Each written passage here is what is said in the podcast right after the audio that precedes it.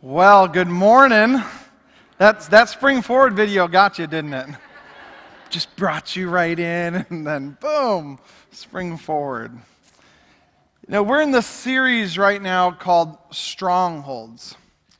It's interesting to think about strongholds and to think about the, the power that they have over our lives, the power that they have um, in, in our homes, in our workplaces, in our community, I mean, across our nation. And when I think about this idea of strongholds, one of the things that comes to my mind is this is like throughout the years, we have read throughout history of moments where individuals tried to create strongholds, strongholds of power, strongholds of taking over other countries, other nations.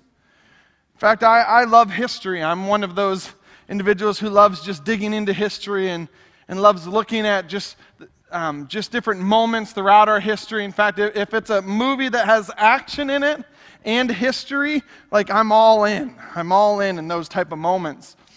And I was just doing a little bit of research and kind of bringing up some, some of my memory on this idea of, of when Adolf Hitler was in power. Here we have this guy who thinks that the German race is, is is the superior race to all mankind. And his goal and his, his one thing that he's trying to do is, is to wipe out anyone else who he would consider inferior. Anyone else who, who he would consider someone that would be outside of his idea of, of what a strong man or woman would be. You see that for him, he, he goes throughout all these different countries trying to take over from Poland to Denmark to, to Norway to Belgium to the Netherlands to France. And his quest was really simple Destroy those things that would stand in the path of me creating a stronghold. He wanted life to look a certain way, to be a certain way. And the people who were in his path really didn't have a choice as to what that would look like. When I hear of those moments and you begin to hear the stories of the Holocaust and different things, there's this one thought that has always struck me throughout the years, and it's been this. How could people stand by and watch this man create strongholds around the world, around these countries, and allow the, the horrific actions that he took and, and ways of killing people, all that? Like you look at that and you go, how could people stand by and watch that happen? In many ways, you can even look back to, to U.S. history and, and see moments where we knew of certain things taking place, but what we would say is things like this that's not my war. That's not my battle. That's not my area that I struggle with. But the thing I want to talk to you about today, this stronghold that we're going to talk about, I think has affected many of us in a lot of different ways. In some of us, our responses is much like that of the U.S. in the earlier years of World War II. And our response was more like, oh, we see it happening, but that's not my war. Until all of a sudden that war is taken to your front until that war comes into your home, until that war comes into your family, until that war comes into your community. And today I want to talk about addictions. Because it's a war that I think easily we could stand back and we could watch unfold around us and say, That's not my war. That's not my battle. That's not my thing. And we could look at the horrific things that happen through addictions in people's lives and we can say, man, that's crazy. I'm glad that's not my family. I'm glad that's not my marriage. And yet, those things are unfolding in our workplaces, in our schools. We're seeing horrific things happening around us. And the question I have for us as a church is when will we wake up? When will we begin to realize that there are things that the enemy is using in the lives of individuals and we have the answer? We have the hope. We have Jesus Christ that changes and sets people free. We have Jesus Christ that can, can speak to a lame man and he can walk again. We have Jesus Christ, that same God living inside of us, to where we can speak to someone who's bound by addictions and we can say, Listen, I have the answer for you. I'm not saying that programs out there that help people through their addictions aren't bad or aren't good. But what I am saying is there is one program that has always stood the test of time that has been all about setting people free from addictions in life, and that is a relationship with Jesus. It's what 2 Corinthians chapter 10 speaks of. It says, For though we live in the world, we do not wage war as the world does. For the weapons we fight with are not the weapons of this world. Now, think about that for a moment. We do not wage war like the world does. But it says this on the contrary, they have divine power to demolish strongholds. Hold that slide there for a minute. On the contrary, they have divine power to demolish what? Strongholds. Listen, if our weapons are not like this world, they're not like all the programs that are out there, they're not like those things, then, then what do they do? Well, the scriptures tell us what they do. They have divine power to demolish strongholds. Things that have been strongholds in people's lives, things that have been generationally passed on from person to person. There are things that are, are continuing to happen in people's lives. It goes on to say this we demolish arguments and every pretension that sets itself up against the knowledge. So it's pretending. It's, it's things that set themselves up to say, no, no, no, not that addiction. No, not that area of life. No, no, that can't be set free. No, no, that's a different set of tools. No, no, no. The beauty is, is the gospel is a set of tools that applies in every circumstances. It's good news. It changes everything. And the only thing you have to know in order to use the tools is Jesus. But listen, you don't have to have it all figured out. You don't have to be able to argue against every argument that comes. Just tell people, listen, my life has been changed by Jesus. He set me free. I don't know how it works, but I know that He did it, and that's, that's it. Don't get into all these arguments against it because here's the thing people who don't have the knowledge of Christ until they experience it aren't going to fully understand it. And that's why it says pretension that sets itself up against the knowledge of God. And then it says this so take captive. Take captive. There, there is this responsibility that you and I have. You can't just let your mind run at just crazy. We talked about that last week. Take captive the lies that are out there. Take captive every thought and do what? Make it obedient to Christ. Obedient to Christ. Strongholds, by definition, and we talked about this last week, but let me share it again, is, is a prisoner locked by deception. Oh, Are you a prisoner locked by deception? You see, it's interesting what addictions do to us, isn't it? They lock us in. They begin to feed us lies. They begin to say that this is who you are, and they lock us in to this deception. And it goes on to define, we'll define it by this living a life by something that is not true. I look around our culture and I see people who are living lives that are not true. They're living lives that are filled with strongholds of addiction. An addiction would be this it would be anything that I crave and I can't stop doing. Think about that. Anything you crave and you can't stop doing. Now, we're not talking about just bad things. See, a lot of us immediately think an addiction is something that's bad, quote unquote, for you. So, so some people would say, well, drugs, Drug addiction is bad. Most people would agree that drug addiction is bad, right? Like, I don't know too many people are like, no, it's good. Like, heroin is a good thing. No, no. We don't, we don't see that normally. Most people would say that stronghold is bad. And so, what a lot of us do is immediately when you hear the word strongholds of addiction, you immediately go, Oh, I don't got none of those. Like, I don't have a drug problem.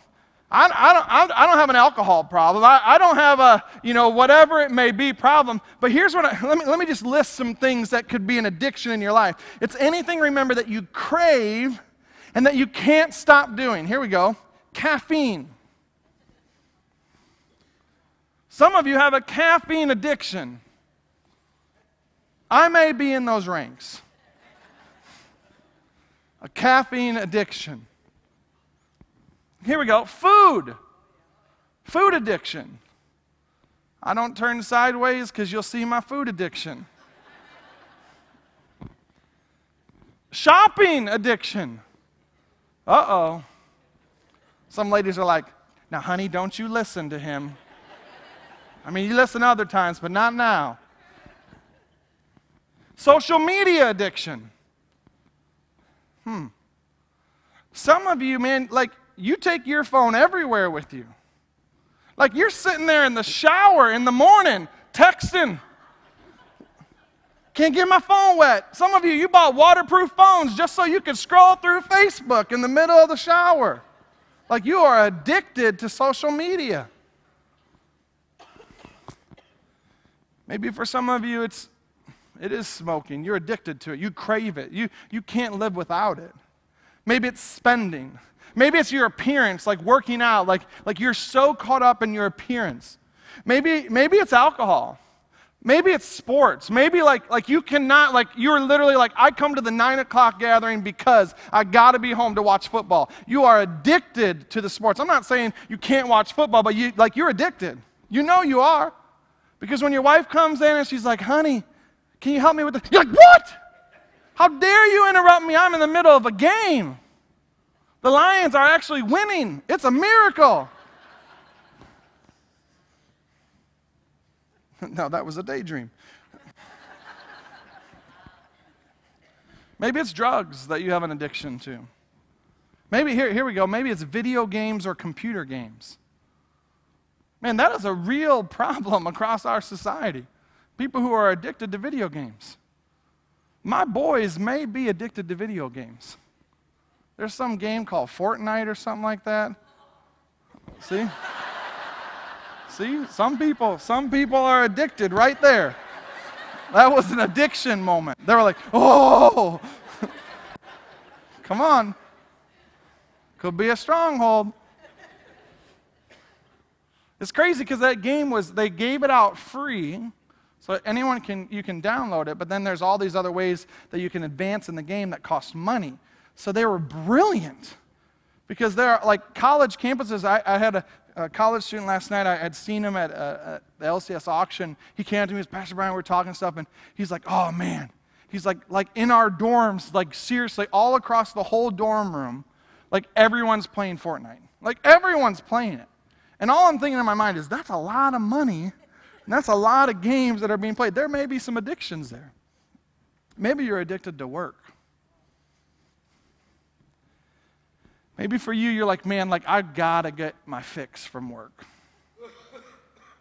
Some of you are like, I'd like to get a fix from vacation, like fix of vacations, but some of you are addicted to work. Some of us are addicted to our hobbies. And the list could go on and on of things that we could be addicted to.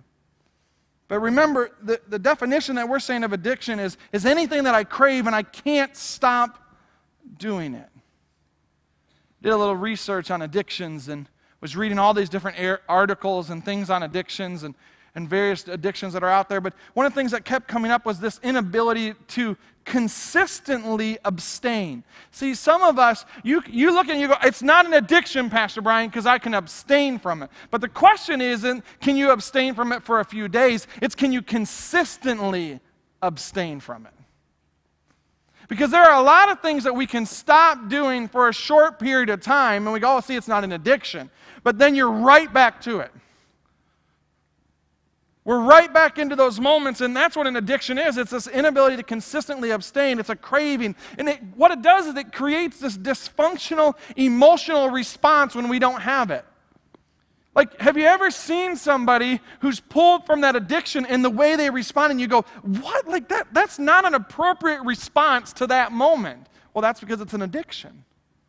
And their emotions are so connected to that thing that you got young people crying. I, I don't know if you ever saw the video online where the young boy had been playing video games all the time, and so his dad went outside and put all of the video games out in the grass and took a lawnmower over the video games and the dad like was trying to prove a point. You are you're not you're going to get a job you're going to do all these different things. And the dad had had it put it all out there. And the kid is out there and they have it all on video. It was the awesomest thing. Because this kid is just like no! No! I mean it was it was awesome. And he was just his emotional response to that moment was crazy. It was it showed the addiction that he had in his life. Paul in the scriptures actually talks about addictions and talks about struggles that he himself has. In Romans chapter 7, verse 21, it says this So I find it to be a law that when I want to do right, Evil lies close at hand. Now, just think about this for a minute. When I want to do right, I have this desire to do right, but yet there's evil that's lying close at hand. It's, it's right there. It's like, it's like this addiction. He goes on to say, For I delight in the law of God in my inner being. He's like, inside of me, I, I, love the law. I love the law of God. I love a relationship with God. But then he says, But I see in my members another law waging war. This addiction, this thing that's waging war against the law of what? My mind and making me captive to the law of sin that dwells in my members. These things that I'm addicted to, these things that I'm, I'm struggling with. And look what Paul says then at the end of it. He says, Wretched man that I am. Even Paul himself talks about addictions and struggles and things that are waging inside of him, things that he's struggling with. And we can identify with that because inside of us, there's this inner law that says, No, I want to please God. But then the members of our body, our mind, our actions, many times are doing things that we know are evil, things that we know are wrong. And then we get to the place like Paul gets to, and we say, Wretched man am I.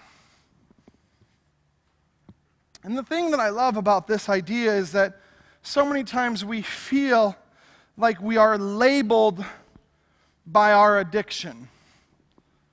We're labeled by this stronghold. Think about this strongholds of addiction.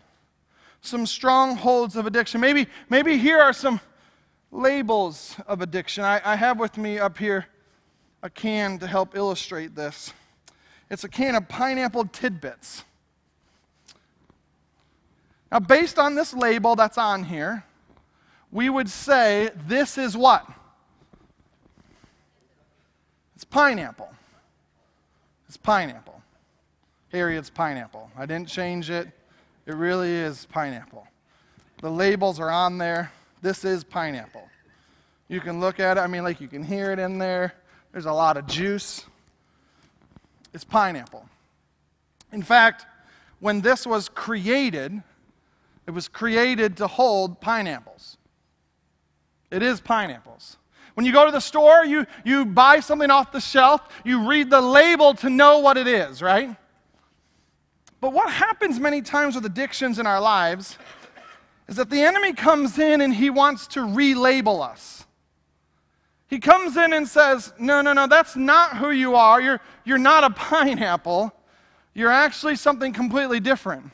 And sometimes the way that starts off is, is he comes in and he says, Hey, listen, like, you're like applesauce. So the enemy comes in and he says, Hey, no, no, this is, this is really, this is really who you are. So what is this now? Wait a minute. That's not what it says says essential kitchen essentials applesauce. Come on, what is this in here? It's a pineapple. Are you sure it's pineapples? Why, why would you say it's pineapples? I mean, it's not labeled pineapples. See, here's what happens addictions come in our lives, and people say, No, you're your addiction. And they try to label you. They try to come in and say, no, you're the addiction of your life. So, so you can go through it in all these different ways. Maybe, here we go. You're a little fruity. You're a fruit cocktail now. Come on.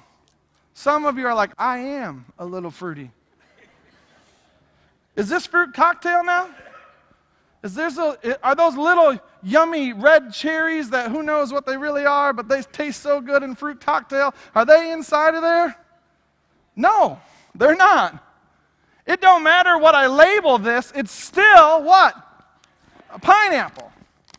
Because why? Because that's what it was created for. That was the intention of it. But here's what happens sometimes. Sometimes the enemy comes in and says, No, no, this stronghold really does have a stronghold over your life.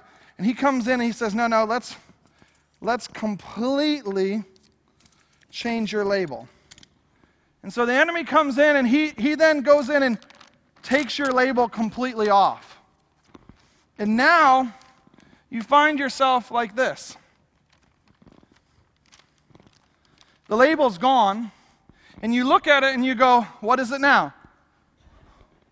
What is it? Pineapple.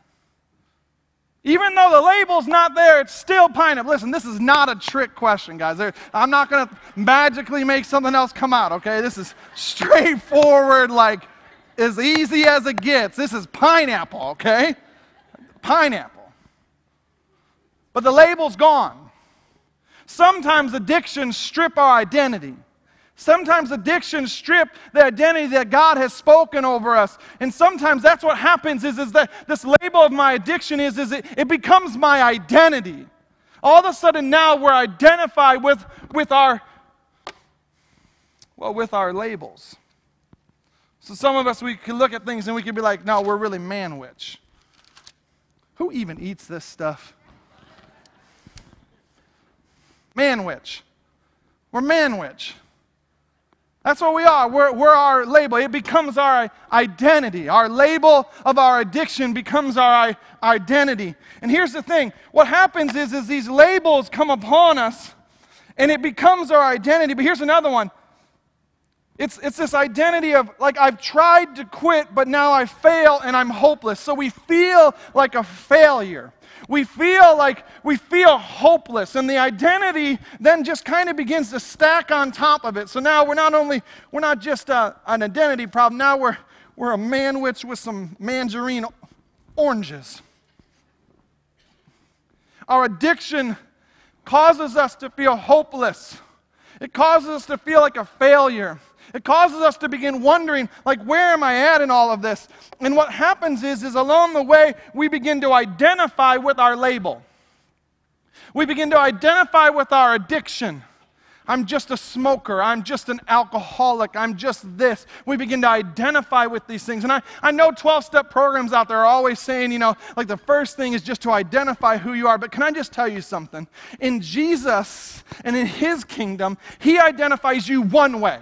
You're never identified by your addiction. Yeah, that's something you've done, that's somewhere you've been. That's not who you are. It's not who God says you are. That's not the label He says. It doesn't matter what other people put on you, it doesn't matter what other people say about you. You're not that label. And so you and I have to understand is that, is that we don't have to know, and this is what happens. People go, stop threatening me. I'm my label. Because what they do is they struggle so much with the addiction that when we come to them and say, listen, I.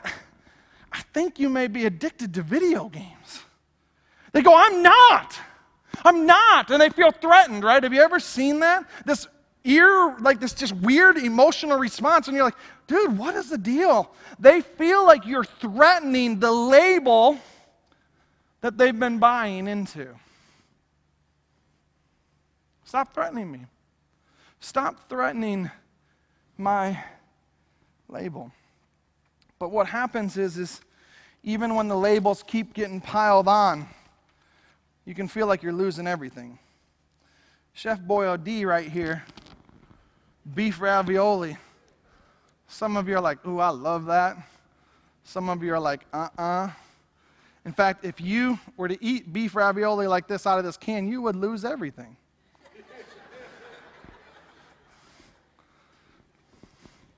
Sometimes, isn't that how we feel in the middle of our addictions? we feel like we're losing everything. It's like our addiction becomes our identity.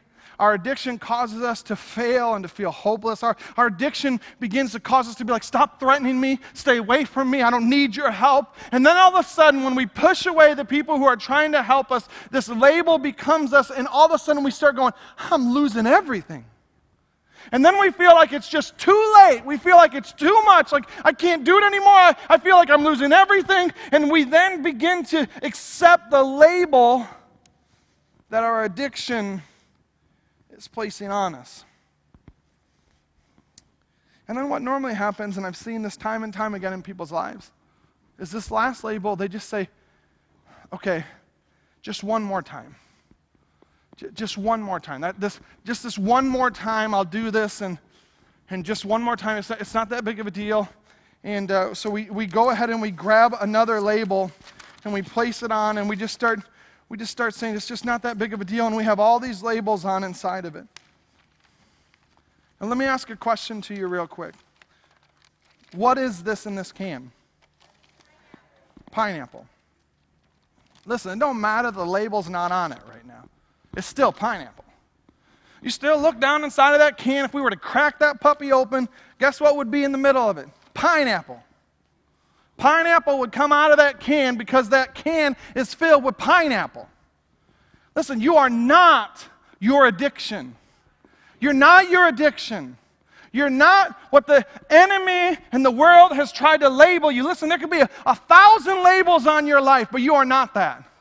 You are not identified as that.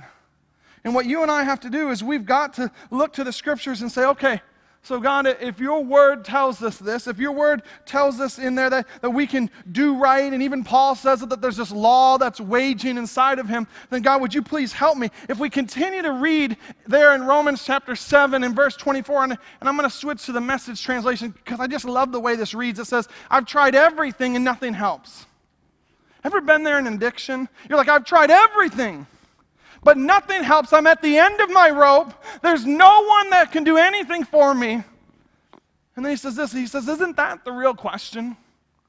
Like that I feel trapped inside. I, I feel like I'm, I'm stuck. I feel like my label has been identifying me for too long and, and I don't even really know who I am. I feel like I'm at the end of my rope. But then he says this he says, The answer, though, is thank God, is that Jesus Christ can and does like Jesus Christ can and does give new labels. Jesus Christ can and does set people free. He goes on to say this He says, He acted to set things right in His life of contradictions where I want to serve God with all my heart and my mind. So he Paul is continuing to say there's this war that's waging inside of me. There's these struggles that I'm having. See, some of us, the enemy comes in, he lies to you and says, see, those addictions are who you are. And the whole time God's saying, no, no, listen, you've gotten victory over that addiction. You've actually gotten victory over that area in your life. But the enemy just keeps coming in and he keeps saying, No, that's who you are, because if you were different, you wouldn't have these contradictions inside of you. But that's a lie. He goes on to say this He says, But I'm pulled by the influence of sin to do something totally different. Listen, we all will struggle with the influence of sin pulling at us, the influence of sin saying, No, come over here and be this. But like Galatians chapter 5 says, it says this So I walk in the Spirit, and you will not then what? gratify the desires of the flesh. Listen, there's always going to be these internal battles. There's always going to be these things that we're going to be struggling through. But the scriptures tell us if we'll walk in the spirit, then what will happen is is we'll say no to the labels that our addictions are trying to place on us. It goes on to say, For the flesh desires what is contrary to the spirit. Oh, so there is this thing inside of me that's desiring things that I know are not of God, like Paul was talking about. It says this, in the spirit, what is contrary to the flesh. There's this battle, remember that we were even speaking of in 2 Corinthians, for our battle is not against flesh and blood. We're not waging war with the weapons of this world. No, our, our weapons are different. It goes on to say this in Galatians they are in conflict with each other so that you are not to do whatever you want. There is this battle. But the enemy loves to label you. This is who you are. This is your label. He tries to cut away at the identity that Christ has called over our lives. He strips us down takes things away from us. And we begin to identify with, with different addictions in our lives. Maybe for you, you've been identifying with alcohol. And your struggle has been in that area of your life. You're like, that's just who I am. It's always been a struggle for me. It's just always going to be. You don't understand, Pastor Brian. My, my father was an alcoholic. His father was an alcoholic. It's just, it's just our vice. Can I just say, no, that's just your label. That's all that is. It's a label that the world has tried to put on you. But what happens is the enemy comes in and condemns us. But Romans 8, chapter 1 says, There is therefore now no condemnation to those who are in Christ Jesus our Lord. No condemnation. You've been bought, the price has been paid for you to be exactly who God has called you to be. For the law of the Spirit of life has set you free in Christ from the law of sin and death. But what happens is, as we begin to idolize these various things in our lives, these labels. We, we identify and idolize them. Now, here, here's what I'll say idolatry is this, and the scriptures talk about it. It says, Idolatry is anything that we allowed to sit on the throne of our hearts other than God. And let that sink in for a minute. Some of us, the problem isn't necessarily something we look at and we go, oh, well, I have these labels in my life, these addictions. Maybe you didn't even identify with the list I gave earlier. But you've allowed something else to sit on the throne room of our hearts other than God. And what happens is, is that becomes idolatry in our lives. Good things. Some of you, your spouse sits on the throne room of your heart other than God. And can I just say that's wrong? The, the reason why in the Ten Commandments this, the scripture tells us, Thou shalt have no other gods before me, is this is because you and I are instructed to put only one on the throne, and that's God. Anytime we put anything else, whether good intention or not, on the throne of our hearts, then that is idolatry. And idolatry can easily become a label. I'm just a family man. I'm just, I'm, I'm, I'm the greatest husband ever. And you can actually begin to idolize something that God actually wants you to be, but you have put on the throne room of your heart other than God. And now it has become an idol. You see, we're always slave to what we allow to be on the throne of God in our hearts. Think about that for a minute. Whatever you've allowed in your heart to be on the throne of your heart, think about it. You've probably become slave to it. That's what addictions do. Addictions cause you to have the slavery mindset where you feel like you're in slavery to those very things. So, what do we do? Let me share three simple points in today's message. The first is this is put God first. Put God first. I, I know for some of you, like, well, duh, Pastor Brian, that's simple. Well, is it? Is it simple to put God first? 1 Peter 3:15 says this, but in your hearts set apart Christ as Lord. Listen, you and I are called to set apart Christ as Lord. We're, we're to put him first in our lives. It is a conscious action of putting God first. And here's the beauty is that when you put God first, what happens is, is, is you give God the first of everything. When you, when you give God the first of everything, everything else begins to fall right into place. All of a sudden, when you give God the first of your day, other things start falling into place. That's why we encourage you to soap in the morning. Because here's what happens, and I, I fall, I, I I wish I could say every day I soap, but there are days where I don't, and here's the reason why. It's because I didn't give it to him first. I didn't get up in the morning and do it first, and the day just took over. And all of a sudden, I'm busy doing the work of ministry and yet haven't spent time with God personally. I mean, did great things, helped people, counseled people, worked on my message, all these various things that, you know, you can say, man, that was really great, but I didn't put God first in the day. And what happens is, is distance begins to creep in because I'm not giving Him the first. It's why in your finances, give God first. I'm telling you, if you'll give God first in your finances, God will take care of the rest. He blesses the rest. Give Him the first of your time, give Him the first of your money, give Him the first of your thoughts, give Him the first of everything. I was listening to a pastor a while back. He said, Every morning when I wake up, he goes, and without fail, he says, for 30 something years, this is what I've been doing. I literally wake up in the morning and I say, Hey, God, thanks for giving me a great day. He says, Every morning, the first thing I acknowledge is not, I got to go to the bathroom. It's not my spouse laying in bed. It's not, oh my goodness, it's early oh my goodness, I got to sleep in. He says, the first thing I do every morning, he goes, and it's become a discipline in my life, is I say, hey, God, man, thanks for a great day. He's like, I acknowledge God with my thoughts, with my mind, everything. He goes, I give God first. The second is this is say no to the flesh. See, this is hard because our labels want to say, no, this is who you are. So you, different labels come in life, different things that we become addicted to. And they, they try to say, no, no, no, you, you're spaghetti sauce when you're really pineapple. All these different labels that keep coming in, but and it feels like it. You're like, no, that's who I am, but no, it's not. That's just what somebody else has been saying. That's what your flesh has been saying for quite some time. Some of us just need to practice this. So here's what, here's what I'm do. I want to help you out this morning. Here we go. I, I want you to say no. See, some of you have not said no for a long time. Some of you, like, it's not even a part of your vocabulary. You're like, I just, I just don't say no. I just, I just go with whatever I feel.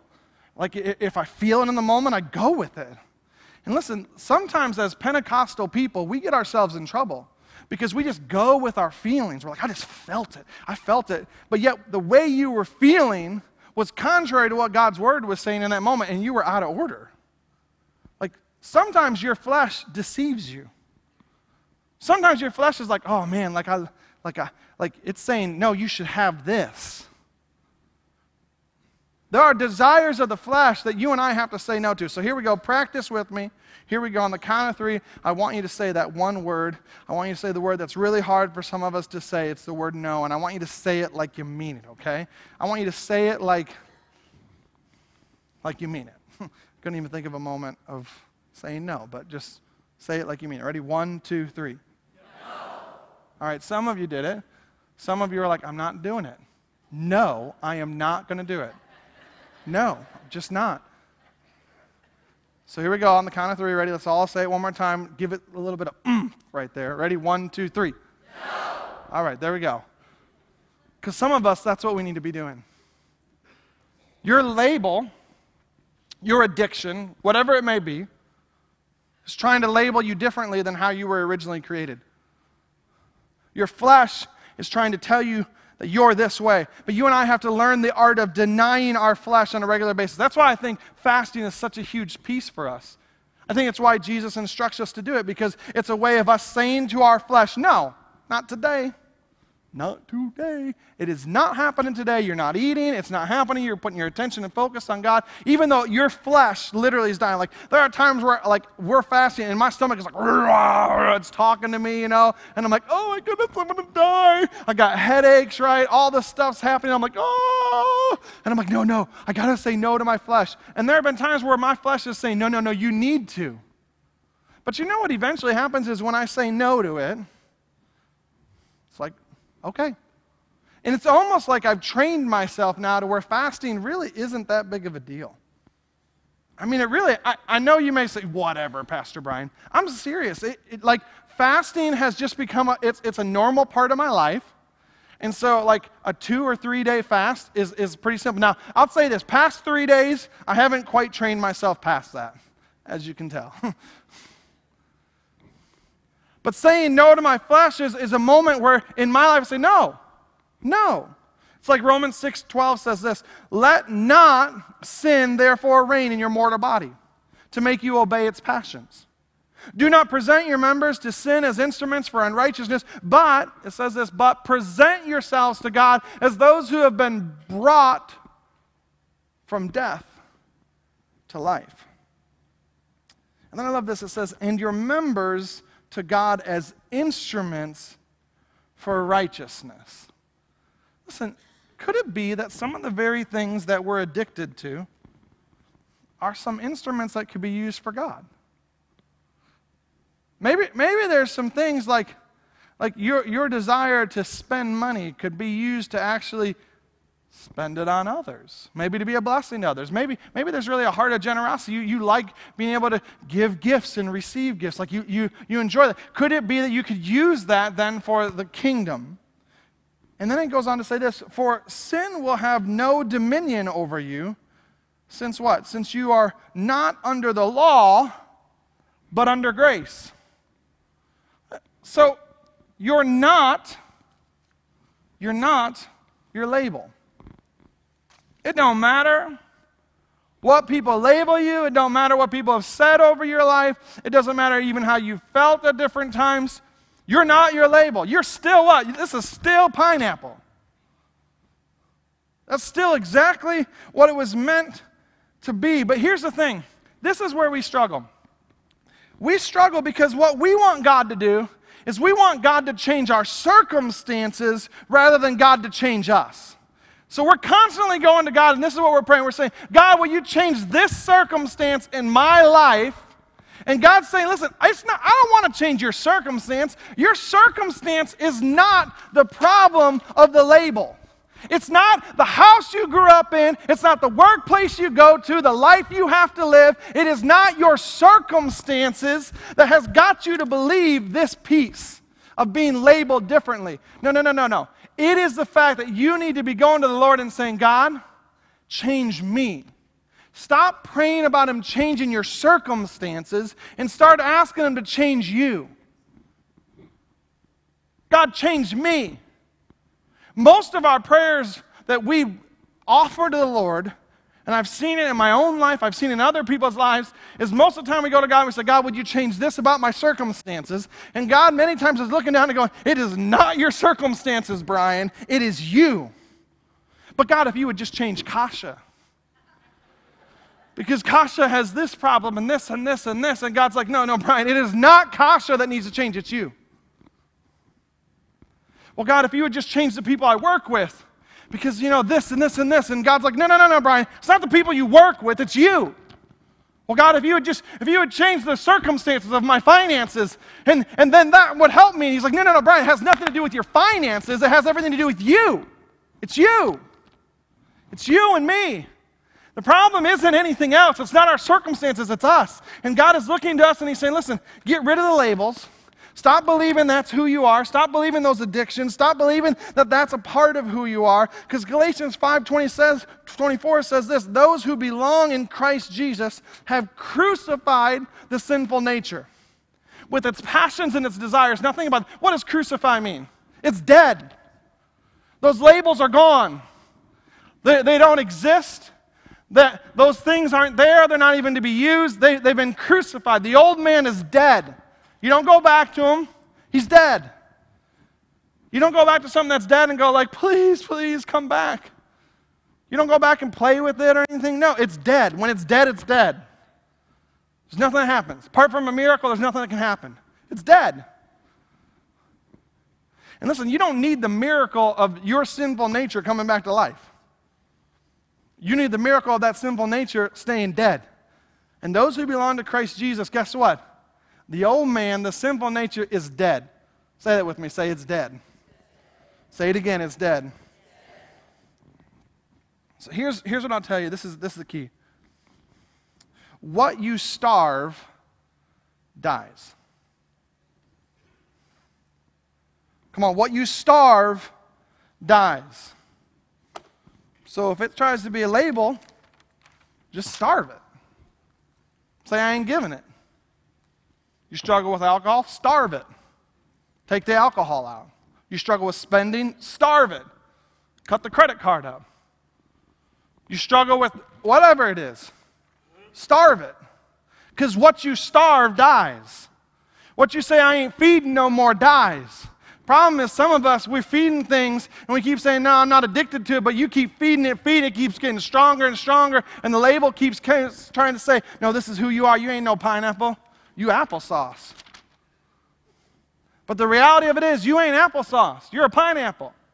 Stop being the things that the world has tried to label you as. What you starve dies. And listen, if you won't let your past die, hear this, it won't let you live. If you don't let your past die. It won't let you live. See, here, here's the thing some of you have acknowledged a label, and you actually strip those labels off. You're starting to become and know who you are. But the problem is, is the enemy, the condemner, the liar, keeps coming in and reminding you of those other old labels. And every time you keep processing through, that's who I was, that's who I was, that's who I was, the enemy keeps lying to you. And he keeps causing you to not be who God's called you to be. So say no to the flesh. Put God first. And number three, here we go. Go all in with Jesus. You, you want to know how to get victory over an addiction in your life? Just go all in with Jesus. Just go all in. Just, just, just go all in. I, I dare you. I, I double dog dare you to go all in with Jesus. I used to say this all the time to students when I, when I was a youth pastor. I used to say, listen, until you try God out, you'll never know how good He is. Can I just challenge you? Try them out. Like, give it, give it an opportunity. I think of different people in my life who God has given me the privilege of walking alongside with and watching them walk through different steps in life. I'm telling you, they are not the same people anymore. I look at them and I go, man, they're different. You know why? Because they tried God out. They were like, I'm going to go all in with God. I'm going to go all in with Jesus. I'm gonna, like every time the church doors open, I'm going to be in there. Is it because that will get me to heaven? No, no, no. It's just because I want to grow in my relationship with Jesus. I want to go all in. Like, I want to go all in in my life. I'm going to be involved in groups because I know that I need people around me who can help cheer me on. So, listen, if there's not a group for me, I'll create a group. I will get a group of people together and we'll start hanging out and we'll just start soaping and we'll start fellowshipping together. We'll talk about the message from the weekend. And then someone will say, That's exactly what we do in our groups. And they'll go, Oh, really? Oh, that's what I decided to go all in for Jesus. People will start making a place here at Bethany saying, so in fact, I was talking with someone last night. They said, you know what, man, we're just having a hard time sometimes connecting. And here's what I encourage. I said, listen, just, just go in, man. Like, like set yourself up for like after Sunday morning, you could invite somebody here at church to just come over and hang out. Kasha and I used to do this. We would, Kasha would put a roast on or whatever, you know, in a crock pot, and there'd be all this yummy goody stuff in there. She'd put in the crock pot, have it all ready to go, so that after the church, we could say, hey, you guys want to come over? And people would just come over the house and we'd hang out because we were planned ahead. Because why? We wanted community with people. We were willing to go all in for Jesus. We were like, we're not going to wait for somebody else to invite us. Because, see, some of us, you've been waiting every week. You're like, man, I wish someone would just invite me to come out. I wish someone would just invite me to be their friend, which is a little weird. Will you be my friend? It's like, no, just be a friend to somebody, right? Isn't that how we develop friendships? You just become friends with people. You're like, dude, what are you doing afterwards? They're like, uh, I don't know. And you're like, dude, let's go out for lunch. And then they look at their calendar and they go, man, I don't know. And then they talk to their wife because that's what you have to do. And then their wife says, well, maybe we have something planned, maybe we don't. And then you go and you hang out. And what normally happens is, is if someone does have something planned, don't take it as rejection. Just say, What about next week? And if they say, I got something planned then, and then you say, What about next week? And they say something then, third strike, you're probably out. Go to somebody else. all right. But go all in for Jesus. Go all in for Jesus. Romans 12, 2 says this Fix your attention on God. You'll be changed from the inside out. Readily recognize what He wants from you and quickly respond to it. Like, fix your attention on God. Put your attention on Him, your focus on Him. And what will happen is you'll be changed from the inside out. You'll readily recognize what He wants from you. And then, so what happens is when you recognize it, then quickly respond to it. Because this is what he goes on to say. It says, unlike the culture around you, always dragging you down to its level of immaturity, God, God brings the best out of you. He develops well formed maturity in you. And so, if what you starve dies, then I would say this what you feed thrives. See, what you feed thrives. See, it doesn't. It doesn't matter what the label is, right?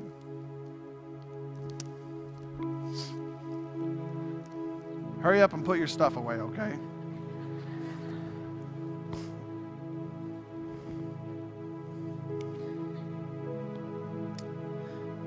Listen.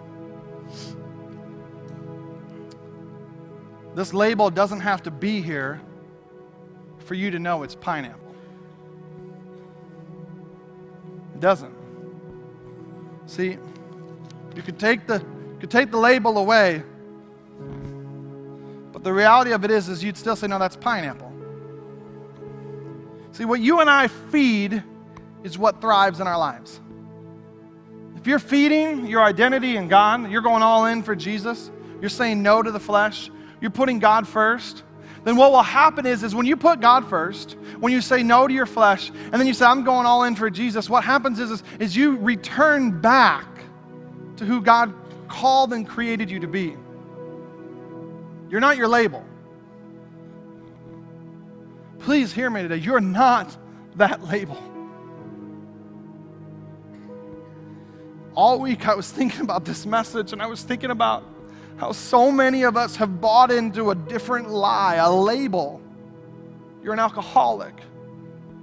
You're a druggie. You're, you're compulsive. You're, you're this, you're that. Like all these things. And yeah, I know circumstances have been tough. Things have happened in life that have caused you to adopt and believe some of these labels. But I'm telling you today, what you and I need to do is we need to take the labels off. And we say, no, no, there's, there's no need for a label. Because I know who I am. I'm a child of the King. I've been bought. The price has been paid. My life's been changed. And even when life tries to throw at me different labels, that is not who I am. And today, God wants to strip away some labels. God wants to strip away some things that you've been believing for way too long and you've been struggling with way too long, some addictions, some strongholds. That He's saying, today's the day to set you free. I came so you could be exactly who I called you to be my son, my daughter. So, with heads bowed and eyes closed all over the room, if you would. What label have you been believing this week? What label have you been believing you've been struggling with? And today God's saying, no, no, no, that's not, that's not who you are.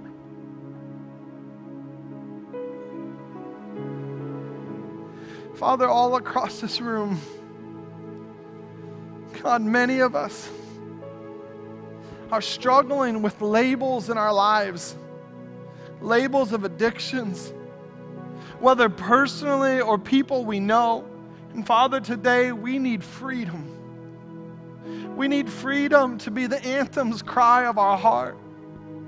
We need freedom to be exactly who you've called us to be. And so, Father, I pray, Holy Spirit, that you would work across this room and you would begin to speak to the hearts and lives of individual, individuals, people who have believed that they've fallen and they're hopeless, people who have believed that there's no way I could change, people have bought into it's just one more time. God, I pray that those labels would be stripped away.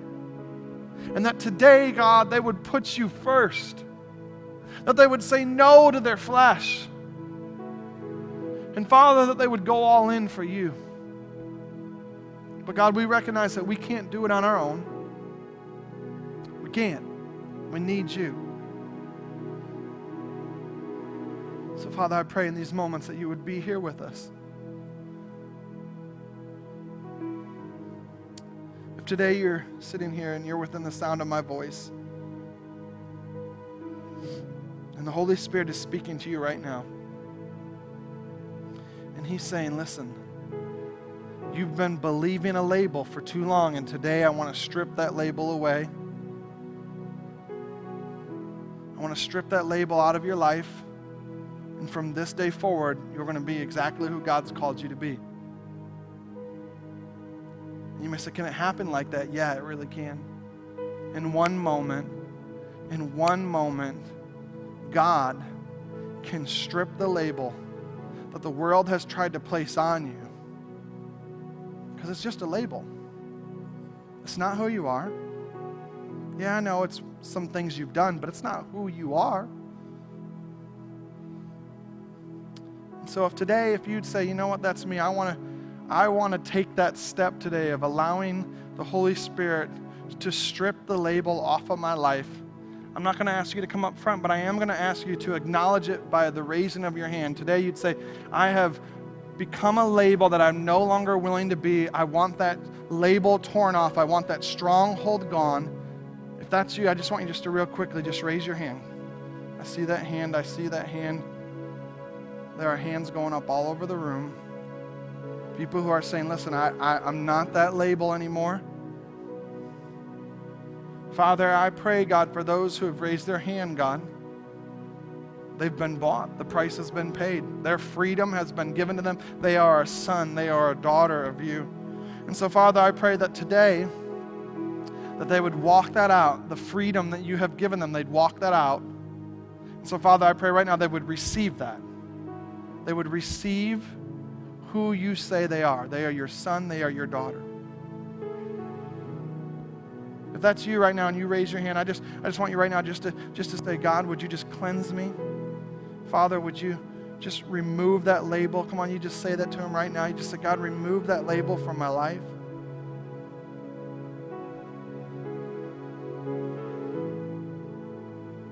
And then some of you just, you just need to say, God, now, now give me, help me to see my identity in you. Help me to see that, that you call me your son, you call me your daughter.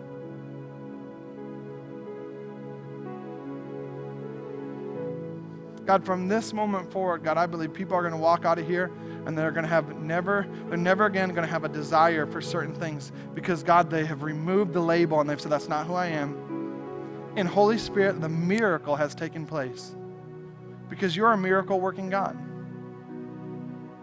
You're a miracle working God who, in one moment, can set people free from things that maybe have been a lifetime, maybe a generational thing Maybe it's something that's been passed on from generation to generation, but today the label has been removed, and God, you are setting them free. God, I thank you for all that you're doing, all that you're going to continue to do in and through our hearts and in through our lives. God, help us as we take one step closer to you. In Jesus' name. Everyone would say, Amen.